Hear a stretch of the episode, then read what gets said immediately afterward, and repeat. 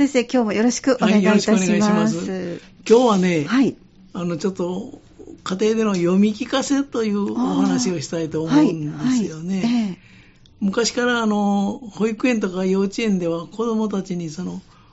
小さい子が絵本ですけど本の読み聞かせというのはもう定番ですよね。えー、そうですね必ず子供たちが大好きでしたね。あの目を輝かせて 見入っているというのが、えー、大人でも嬉しいですよ。ねその情景がもう浮かんできますわ。はい。え。ー、で、たまたまね、はい、私あのこの放送を聞いてましたら、7月だったか8月だったかその、はい。えー、三田市の保育園の先生が、はい、あのお化けなんてないないさだったかな、はいはい、なんかそのお話を。はいされてましたですよね。そうですね。あの、毎月ね、第4水曜日の11時から教えて絵本っていうので、おすすめの絵本を保育士さんからご紹介いただいている番組があるんです。それをたまたま聞いたんです。あの、お化けなんてないさという放送の時にね。えーはい、あそうそしたらその、保育園の先生がお話しなさってましたけど、はい、その、あの、お化けなんてないさというのは、まず歌があって、童謡があって、それを絵本にしたというふうに確か聞いたと思うんですよね。そうなんですね。ほんでね、あの、この辺の若い学生に、学生とか、あの、はい、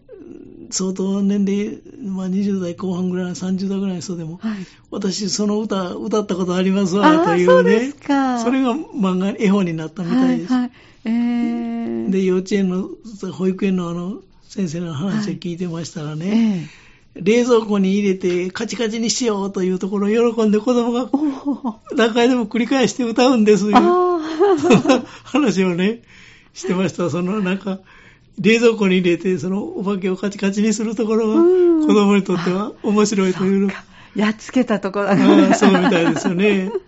でもそんな情景がもう浮かんできますわ、その。そうですね。幼稚園で先生が子供たちを集めて、その読み聞かせをされてるね。で、読み聞かせというのは本当に昔から幼稚園保育園で定番なんですけど、家庭でもね、はい、親御さんがちょっと子供との時間の過ごし方の一つとして、その、本ですね。ちっちゃい子だったら絵本になると思いますが、その読み聞かせというのがあると思うんですよね。本の読み聞かせというのはね、はい、子供の成長にとって大切なのだとよく言われるんです。はい、で、その、まあ、家庭でもちょっと時間があったら、子供たちを膝の上に乗せるとか、うん、一緒にちょっと寝る前なんかにね、はい、とこに入って、読み聞かせなんかしてあげたらいいんではないかなと思うんですよね。幸せな時間ですね。ね。えー、でね、その読み聞かせには、子供の成長に非常に大事だと言われてるんですけどね、その理由をちょっとお話ししてみたかったんです。はい、読み聞かせにはこんなメリットがありますよということをね、はい、ちょっと皆さんに、まあ、皆さん、皆さん大体想像はされてると思うんですけどね。で、例えばね、読み聞かせの効果というのは、一つ目は何が大事、えー、何があるかと言いますと、子供の心が安定するというのかな、そういうことなんですよね。はい、読み聞かせの時というのは、大抵子供を膝の上に乗せたり、はい、あるいは横に寄り添ったりして読み聞かせしますよね。ね。横に座られて、膝の上に抱くとかね、はい、しますので、その子供はパパとかママのぬくもりを感じて、非常に安心するんですよね。その安心とともに、愛情も感じますわ。そうです、ね、お父さんの膝の上に、お母さんの膝の上に、ぬくもりも感じますしね。そしてパパやママの声というのは、まあ安心感を与えてくれますよね。で、この時はね、自分がその100%パパやママを独占しているという、この喜び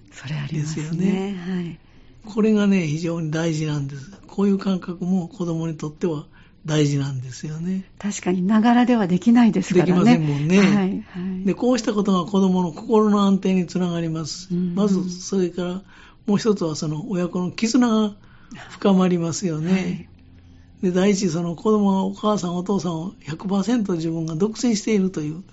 特に兄弟関係なんかですとね、で、これはね、心理学でもよく言われるんですけどね、兄弟の中で私が他の兄弟よりもちょっと大事にしてもらってると思わせるのが一番、あの、心が安定するっていうんです。でそれをね、はい、我々の友達を作った人はね、あの、なんだ、なんだったかなんか、独特の表現でしてましたよ。不公平の中の公平やったかな。はい、私は不公平、自分だけがちょっと大事にしてもらってると思ってるけど、お父さんお母さんみんな同じように愛してるんですけどね。公平の中の不公平やったなんかちょっとそんな、ちょっとど忘れしましたけど、上手な表現か使ってるなと思ったけどね。そういう、まあ、要するに心が安定するという、これが大きいですわ。はい、私のお母さん、私の、僕のお父さんという、そういう気持ちが湧いてきますからね。そうですね。それから二つ目はね、はい、あの、そのメリットというのは、効果は、想像力を育みますわ。そうですね。つまりその目に見えないものとか、これから起こるだろうことを頭に思い描く能力が身につきますよね。はい、あの、アニメなんかもよく子供たちは喜びますけど、うん、アニメなどのその動画というのは、作り手のベースで、一方的に、はい、まあ、見せられるということになります。どんどん次々進んでいきますからね。うん、ところが、読み聞かせの場合は、その子に応じたペースで進めることができるし、物語の展開を予想することもできますわね。はい、次は何が起こるんだろうといったような想像力も育まれますわ。で、まあ、絵本の場合は多少絵がありますけど、絵がなかったら想像でその情景を思い浮かべることもできますけど、アニメの場合はもう出てきますから、はい、想像力はあまり働く余地は少ない。受け身っていう感じですね。受け身になりますけどね。ねそうですね。ということになりますよね。はい、で、その、子供の発達段階に応じたペースで、読み聞かせの場合はスピードもいけますからね。はいえー、そういう、まあ、要するに想像力を育むというメリットがあります。はいで3つ目はね、はい、よく言われるのは、感情が豊かになると。これもよく言われることです。はい、読み聞かせをする大人が、その登場人物になりきって、声色を変えて読むと、出てくる登場人物のその気持ちの変化とか、行動を理解したり、その人物に共感したりして、いろんな感情を疑似体験っていうんですね。自分実際体験してませんけれども、同じように疑似体験をすることができますよね。それから人の気持ちに寄り添うことができる。かわいそうだなとか、辛いだろうなとか、面白いだろうなとかね。そういうあの人の気持ちに寄り添うこともできますし、こうしてその感情が豊かになりますし、友達と良い人間関係を作る元にもなってくると。まあ、こういうことですね。友達の気持ちも理解できるようになってくるんですよね。はい、だからその読み方にも工夫がいると思いますけど、えー、読む方がお父さんお母さんがその登場人物になりきって、えー、怖い時には、怖い動物の時には怖い、怖い優しい、ね、人になりきるという、それも、その、声色がまた面白いというのが、子供にとっては、ドキドキワクワクする楽しみでもありますね。ねですよね。4つ目としましてはね、はい、あの、言語能力が高まりますわ。絵本とか本の中には、子供たちにとっては新しい言葉、あるいは新しい表現が出てきますよね。はい、まだ字が読めない子供でも読み聞かせを繰り返すことによって、まあ、自然に身につくというのかね、えーね言葉がね、はい、そういう点もありますね。そして知っている言葉とか表現が増えてきますよね。で、言語力が伸びることにつながりますし、国語力がアップすることにもつながっていくと思うんです。ボキャブラリーが増えるというのかな。そういうことも言えると思いますよね。そねそれから5つ目としましてはね、はい、集中力も身につくと思いますわ。一生懸命、それに入り込んでしまいますからね。そうですね。で、もともと子供というのは集中できる時間は非常に短いですよね。あの、すぐに、まあ、気が散ってしまうもんですから、うん、読み聞かせを始めた時は、途中で飽きてしまいますわね、子供は。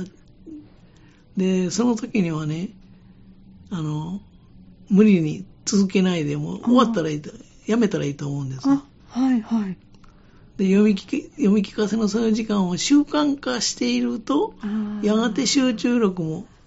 ついてくる。だから初めの段階は、もう途中で飽きてしまいますからね、うん、それはその時に無理しないことです。それを無理して最後まで聞きなさいと言うと嫌になってしまいます。はい、最後まで聞くようになるにはちょっと時間がかかりますけどね。えー、で、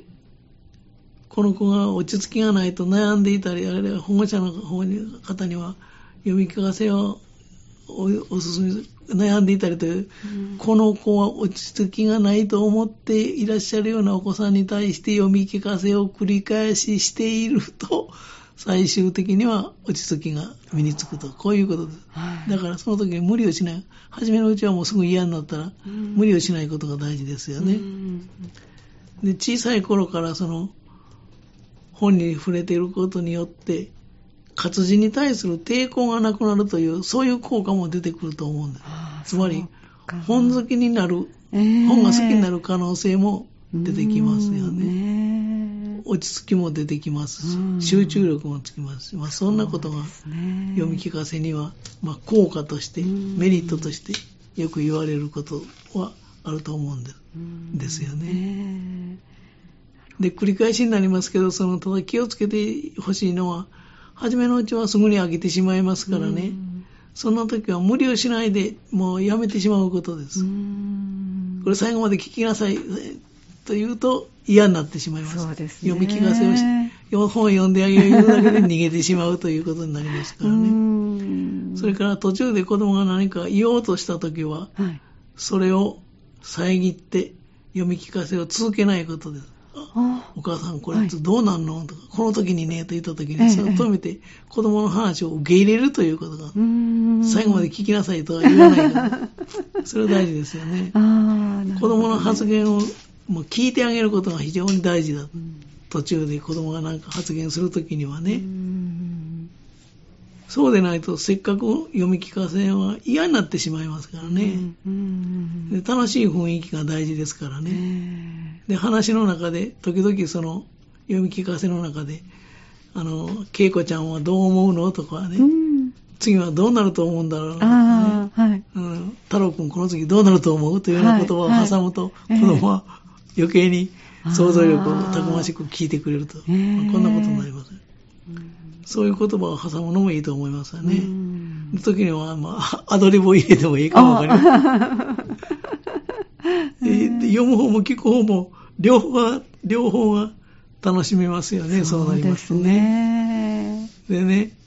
まああの、ただ、淡々と読むのではなくて、今言いましたように、子供の反応を見ながら、読み方とか、それはペースを工夫したり、例えば文章に強弱をつけてみたり、あ,、はい、あの、間を空けたり、えー、あるいは言葉を繰り返し、子供が興味を持つような言葉を繰り返し言ってみるとかね、えー、時にはすごいねとかね、そういう感想も入れながら読んでいったらいいと思いますよね。ね。うん、で、子供が何か言った時、そうだねとか、そうそうというふうな、そういう合図値を打つことも必要ですね。大人と一緒に楽しむということ。で、これはね、はい、やっぱり私は一番効果があると思うのは、慌ただしい一日が終わって、えー、子供が寝る前の5分か10分でもいいからね、はい、読み聞かせをするのも一つの方法かもしれません。夜寝る前のちょっとした時間でも本の読み聞かせの時間を作ると、子供は親の愛情を感じたり、あるいはぬくもりを感じたり、リラックスした状態で親子で一緒に本を楽しむという、まあ、そういうことも悪くはないと思うんですよね。ねだから、ね、忙しい時間を見つけて、ちょっとこういう読み聞かせをしてあげるのもいいかもしれない。そうですね。夜眠るときってあの、何もなかったら本当にストーンと眠れるんですけど、ちょっと何かね、あの気持ちにこう揺らいだものがあったときに、一番眠るときって不安なので、そうですよね。そこが常にこう本を読んでもらう習慣があったら、そうですよね。えーで、子供さんの変化もきっとお母さん、お父さん、間近にいらしたら、あら、今日はいつもと違うわ、と、そうそうね、ね、思われると思いますからね、うん。だからね、なかなか忙しい時間で難しいですけど、ちょっと時間を見つけて、1週間に1回か2回でもいいから、こういう読み聞かせをしてあげるというのも、一つの親子関係の絆を深める意味にもなります。えー子供にと成長にとってもプラスになることが多いと思いますね。ねもうそんなことで今月の話はいを終わりにしたいと思いまえ。す。ありがとうございました。また来月もよろしくお願いいたします。はいよろしくお願いしますありがとうございました。えお話をお伺いしましたのは、この時間、港川短期大学元学長、社会心理学ご専門の大前守先生でした。来月もぜひ皆さんお聞きください。